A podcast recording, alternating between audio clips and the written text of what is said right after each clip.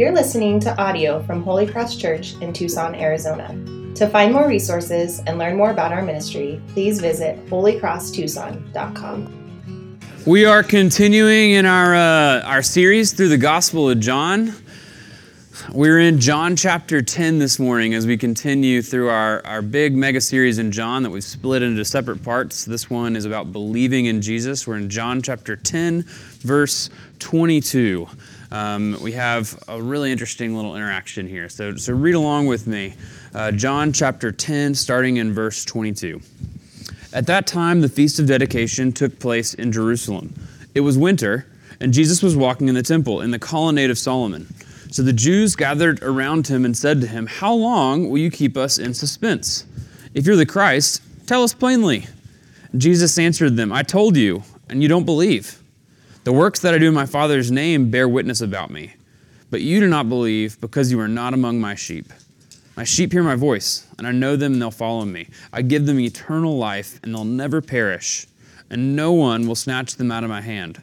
My Father who has given to them to me is greater than all, and no one is able to snatch them out of the Father's hand. I and the Father are one. The Jews picked up stones to stone him, and Jesus answered them, I've shown you many good works of the Father. For which of them are you going to stone me? And the Jews answered them, It's not for a good work that we're going to stone you, but for blasphemy, because you, being a man, make yourself God. And Jesus answered them, Is it not written in your law, I said you were gods?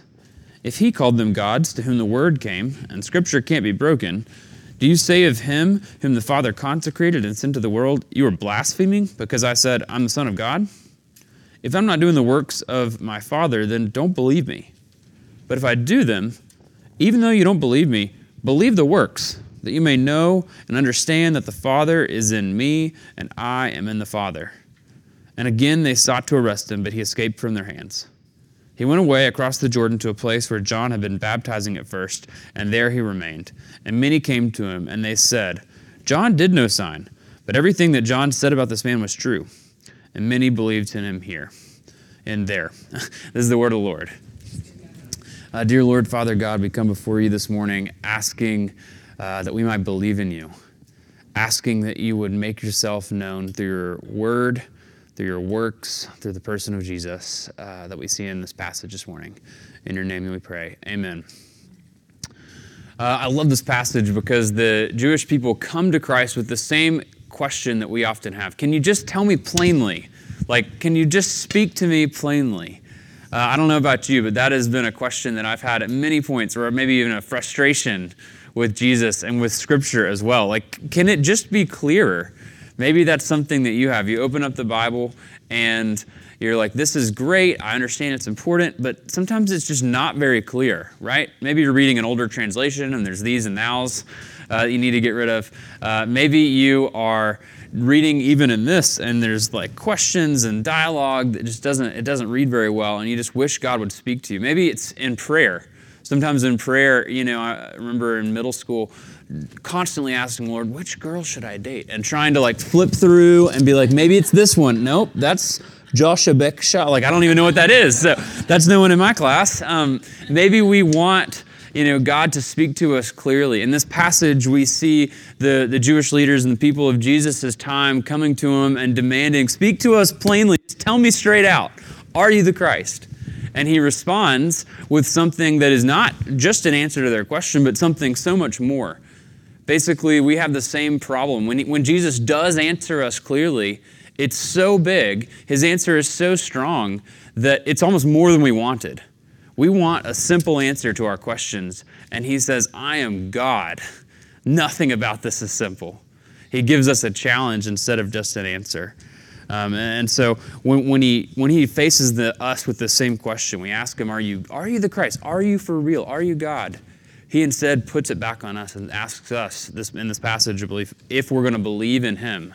Uh, do we believe in Jesus or are we going to uh, go another way? He calls us in this passage, our main point is that Jesus calls us uh, to believe that He is God through His works and through His word. He calls us to believe this fundamental truth that He and the Father are one, that Jesus Christ, this man that lived 2,000 years ago, is also God incarnate. And we believe that through his works and his word. Something that maybe we in this room, some of you are struggling to believe that, uh, or in a season where that's hard to understand. He calls us to believe that. Uh, let's start in verse 24. They're walking, or actually, verse 22. Uh, it's at the time of the Feast of Dedication. That's Hanukkah. He says that it's winter, it's Hanukkah. It's about 150 years before this has been, if you remember the story of Judah Maccabee, this uh, revolutionary military leader who came and took military control over Jerusalem and kicked out the false idols from the temple and reconsecrated it to the Lord. And they have this festival of lights that commemorates this. And this is where Hanukkah, that we have Jewish people today still celebrate, comes from. And they're at this feast of dedication celebrating this. And it's cold outside. And Jesus is there with them. And they're maybe looking for another Judah Maccabee.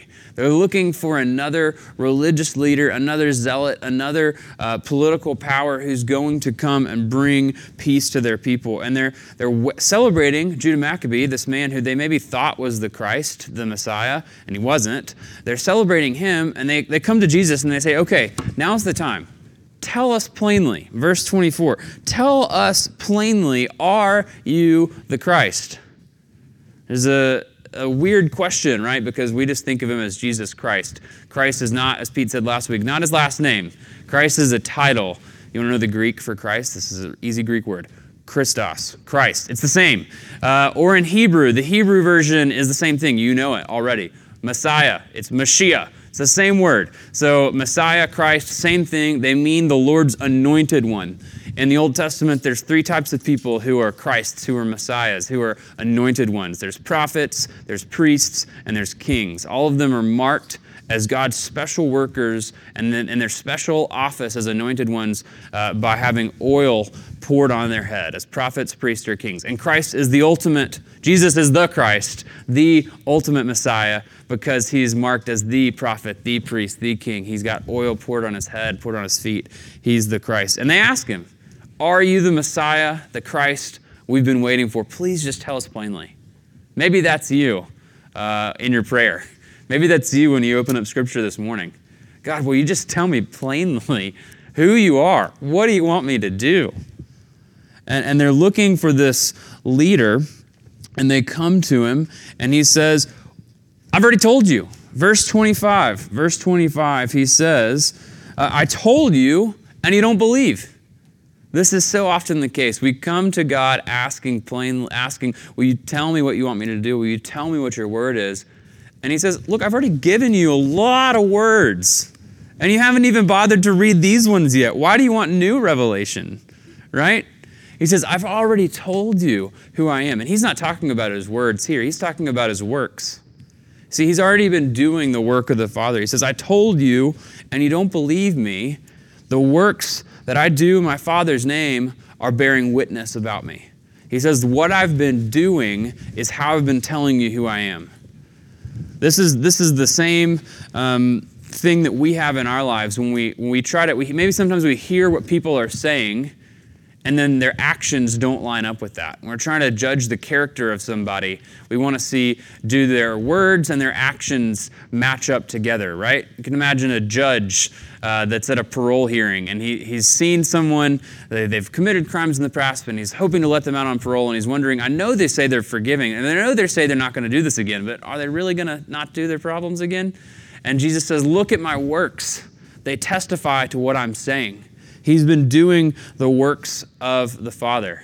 This is a challenge for us, too, that, that we might not just be people who talk about being Christians, people who maybe put on cross necklaces and WWJD bumper stickers and all of those things uh, that we could sort of laugh at or, or get really excited about. Either one would probably be good in some way.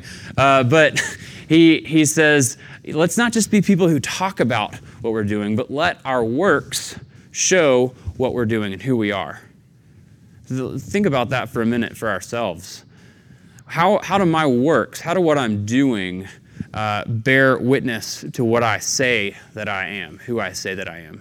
James, of course, the book of James challenges us with this. In chapter 2, it says, you know, faith without works is dead. If I just say that I'm a Christian and there's no fruit in my life, that I'm probably not a Christian. If I just say that I believe in this uh, and there's nothing that comes of it, then I probably don't actually believe in this. And we're sort of preaching to the choir here, but there's an enormous and growing percentage in our country of Americans. The majority of people who claim to be evangelicals don't actually do anything uh, at all. Like, I'm not talking about like, are they living fruitfully? They're not even in a church. The, I don't have the exact stats, but you can look it up. There's this enormous growing number of people who claim the title Christian and have no affiliation with any church whatsoever and haven't for years, only attend maybe once a year, maybe none at all. Um, and, and there's a real challenge there for us. This, Christ here is saying my identity is based not only in what I say, but in what I do. And we have that same uh, responsibility for us as Christians. Our identity as Christians should be built not only on what we say, and not only how we fill out a survey, am I a Christian, yes or no, but on how we live. And Christ is calling us to more than just our word, He's calling us to works. And He says that His works match that of the Father. In verse 37, He says that specifically. He says, If I'm not doing the works of my Father, then don't believe me. He, they're asking him, Will you tell us, are you the Christ? And he says, Well, look at what I've been doing. And let's stop and think about what is it that Jesus has been doing, right? He's been doing all sorts of Jesus-y things. He's been doing miracles, turning water into wine. He's been caring for the sick, healing people dramatically. He's been caring for widows and orphans and foreigners. He's been speaking to Samaritans, even though he's Jewish. He's been crossing borders. He's been caring for all of these people. He's doing the work of the Father. Uh, he's establishing justice and peace and righteousness. That's what he's on his way to Jerusalem to do ultimately through his death. He, all that he's doing fits into this mission that the Father has. There's nothing extraneous, right? It's totally fine for us to have extraneous hobbies. But Jesus doesn't have any of them because all that he's about is doing the work of the Father. That's his sole purpose. And all of this is to, to help, to support, to encourage his sheep and, he's moving towards that sacrifice. In verses 27, 28, and 29, he tells us that his sheep hear his voice. He says, I know them and they follow me. I'm giving them eternal life and they're never going to die, and no one will snatch them out of my hands. He, he says, they're, they're asking him, Jesus, are you the Messiah? Are you the Christ? Are you this new Judah Maccabee, this man who's going to come and rescue us from our actual political oppressors that they had? Are you going to rescue us from our problems? Are going to, going to cure our diseases? Are you going to solve our problems? And he says, I'm already doing the work of the Father. I've told you through what I'm doing, and yet you don't believe me. Of course, I'm the Christ. I'm saving my sheep. This is what the Christ does. This is what the Messiah has come to do. And he compares himself to the shepherd. He's already told us earlier in the chapter that he's the great shepherd. And he, he uses a weird illustration, though. He says, I am the shepherd, and they're never going to perish. No one's going to snatch the sheep out of my hand. And then he says in verse 29, My Father, who's given them to me, is greater than all, and no one's able to snatch them out of the Father's hand. Now, there's a weird thing there. He says, No one can take them from my hand, and he says, No one can take them from the Father's hand. Why does he make this distinction? Well, that's what he goes on. Uh, he, he, there's this picture of a shepherd, right? That maybe we don't spend a lot of time with shepherds, but a shepherd normally doesn't own their flock. They might own part of it or maybe even a majority of it, but they are also watching over the sheep of, of people that own the actual sheep. He's a hired hand, he's an investment manager, he's managing their sheep portfolio. He doesn't own all the money, he doesn't own all the sheep, but instead he's managing them. And he says, No one can take these out of my hand and no one can take them out of the Father's hand because he owns them too. And he's going to go on to tell us that he and the Father are the same thing, right? But he says, I'm here to watch over my sheep. These, and the sheep, that's you. That's me. That's us. That's anyone who's put their faith in Christ. And he says, I'm here to, uh, this is a passage of comfort. He says, I'm here to protect you. No one can steal you from me. Unlike the best investment managers we have, Christ is 100% with his sheep. He never fails. Jesus does not mess up with the sheep that he's in charge of. And he says in verse 29 uh, these sheep are fully protected. Uh, there's no one that can snatch them out of his hand. A parallel passage for this is in Romans chapter 8, where, where Paul reminds us that nothing, no tribulation, no trials, no distress, no persecution, no famine, no nakedness, no danger, no sword can take us from the Father's hand. He says we're regarded as sheep to be slaughtered by the world, and yet God the Father protects us. He says in Romans chapter 8, I'm sure that neither death, nor life, nor angels, nor rulers, nor things present, nor things to come, nor powers, nor height, nor depth, nor anything else in all of creation will be able to separate us from the love of God in Christ Jesus our Lord. Sorry, I'm excited. It's just a great passage. Just nothing in the world can take you from the hand of the Father. That's good news.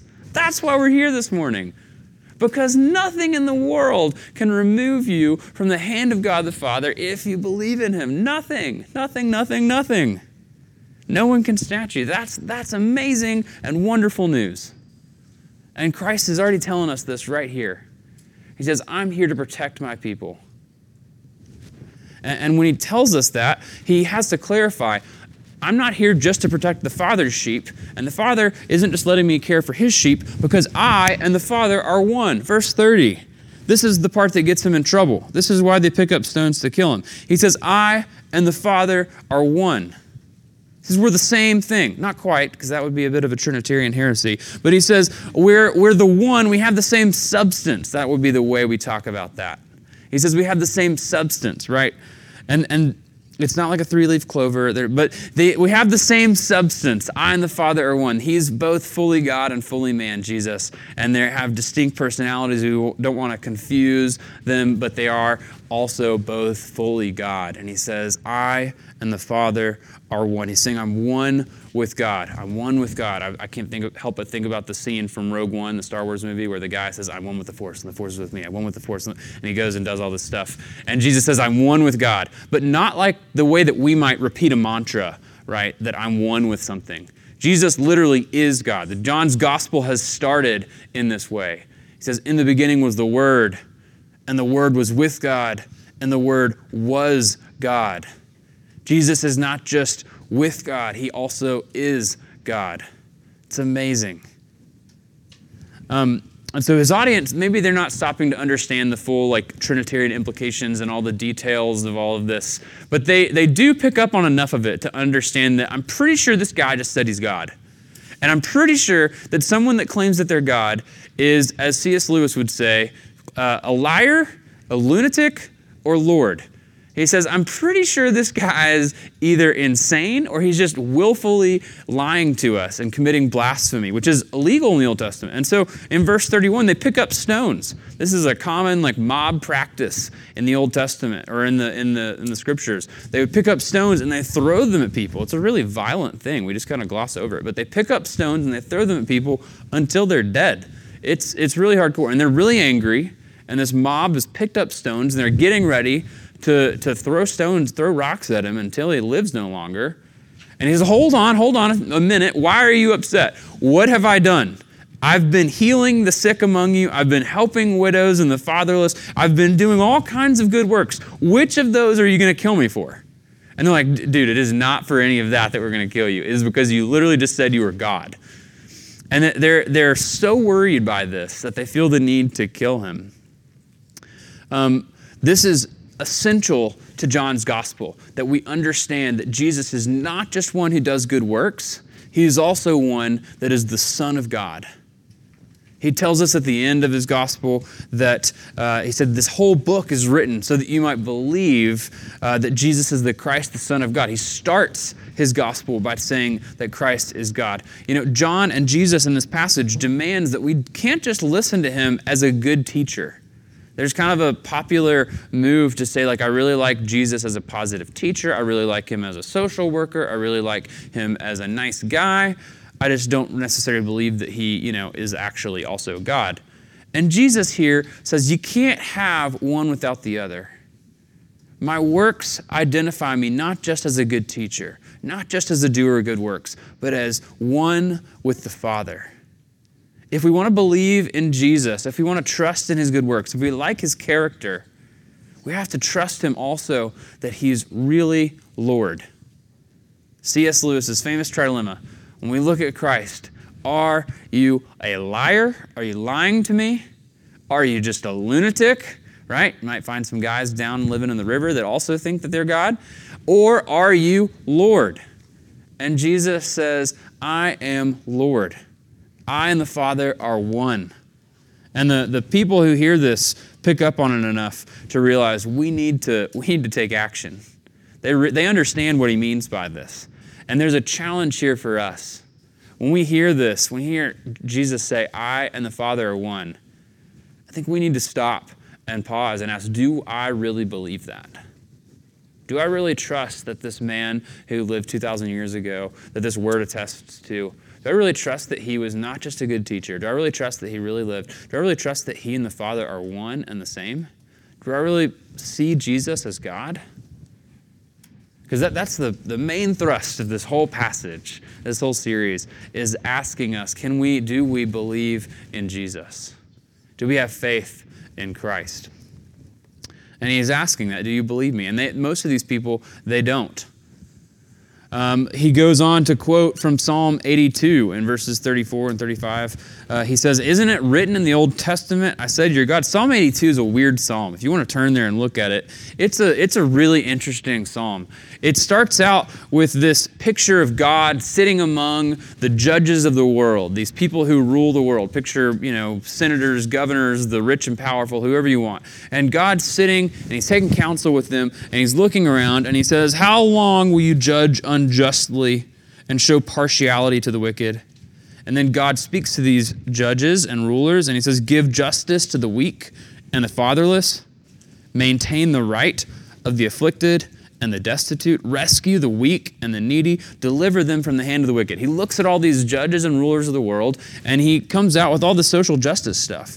It's kind of weird. But God God it's great. God comes and he says, "Look, if you're in charge, you have a obligation to care for the weak and the poor and the needy among you." This is something that carries over to us as Christians. Now, how we actually live that out and what we do, that's, that's, there's a lot of freedom there. But the fact that we're called to care for this, absolutely imperative. And he says, stop judging unjustly, care for the weak, care for the poor. And then he mocks them in Psalm 82. He goes on in Psalm 82, verse 6. He, he looks at these people who have set themselves up as judges.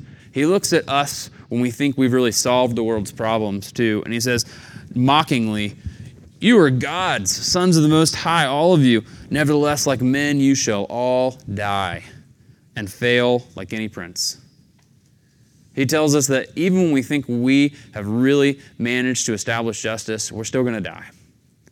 And so it's a weird psalm because it's God, I think, mocking and God calling us to justice at the same time. It ends with God in verse 8 saying, Arise, God, judge the earth, save all the people. That's, that's Christ. It ends with that. And Jesus quotes this psalm where God says, he, he, I think, mockingly calls them gods, even though they're going to die, and says, It's okay I can call myself God because the Bible does it. And, and they're like, okay, I guess so, but like you're still calling yourself God. He tells them that he's doing the works that this psalm describes. All the stuff he's been doing in his life, all these stories we know about Jesus, he's been doing these works, he's been fulfilling this in a way that no human can. In a way that, as hard as we might work, we're always going to come up short when we try to establish justice on our own. We are never, if we think that we have done it, we're wrong. If we think that uh, someone else can do it, we're wrong. Christ says, I'm the true God that you've been waiting for. I'm the one just judge who will never die. And, and he tells me that he tells us that this is because he is one with the Father. In verse 38, he continues on and he says, If you don't believe me, believe what I'm doing. Believe the works because if you look at what I've been doing, you might know, you might trust that I'm in the Father and the Father is in me. If all that you're hearing this morning, if when you open up God's Word, you have a hard time believing in just what He's saying, He says, well, we'll pause there and just look at what I'm doing. Look at, look at my works in the world today. A lot of bad examples of Christians, but He says, stop looking at other Christians, look at Jesus. Look at what I'm doing, right? How do we see God's works today? We could think of kind of the supernatural. We could also think of just common works, the, the work of communion, His Word present with us in, uh, in, in bread and wine. We could see his work in our own lives in creation. We could see his work, uh, as Romans 1 tells us, displayed for all the world to see um, in nature and creation itself. We see Christ's works all around us, and, and whatever gravitates towards you, whatever you're seeing there, uh, I don't know what you're seeing there, but God does. And He says, if you don't believe in my word, at least look at the works that you might believe that I'm one with the Father. And He says, this, this is all written so that you might believe. He says, My sheep are going to know who I am. They're going to be the ones who believe, and that's us. That's us if we believe in Him.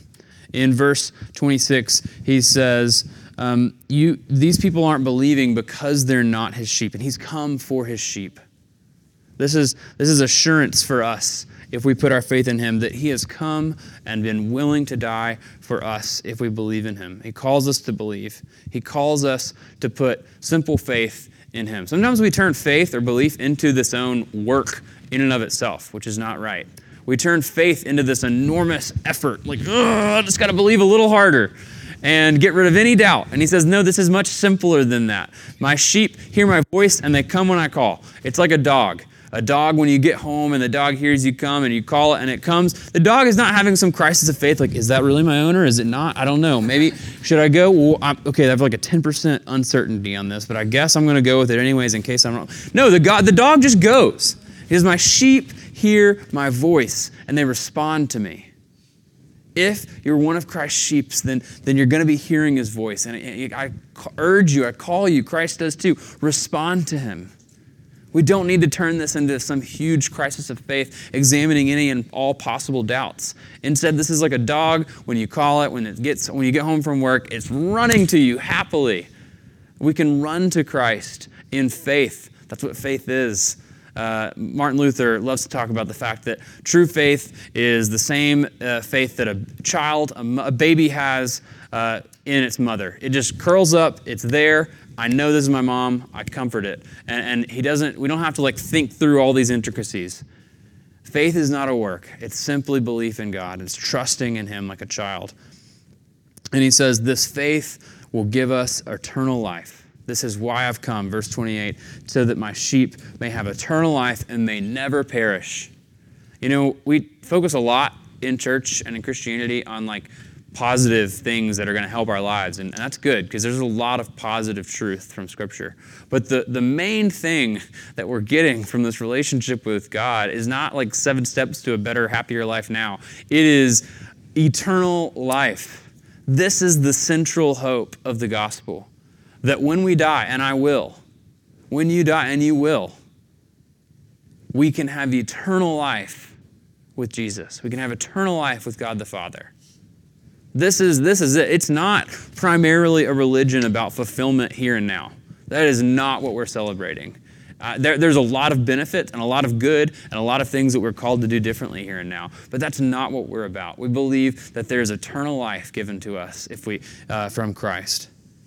Maybe you're, you're struggling to believe in that. And I would just encourage you to say, that's okay. That's okay, but continue to trust in his, not just his words, but his works as well. Look for Christ's works. He says, if you, if you come to me, you're never going to come up thirsty. You're never going to come short. I will always answer you.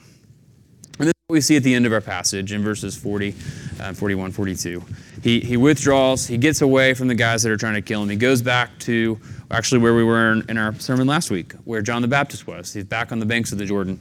And he's there, and some of John's disciples come up to him.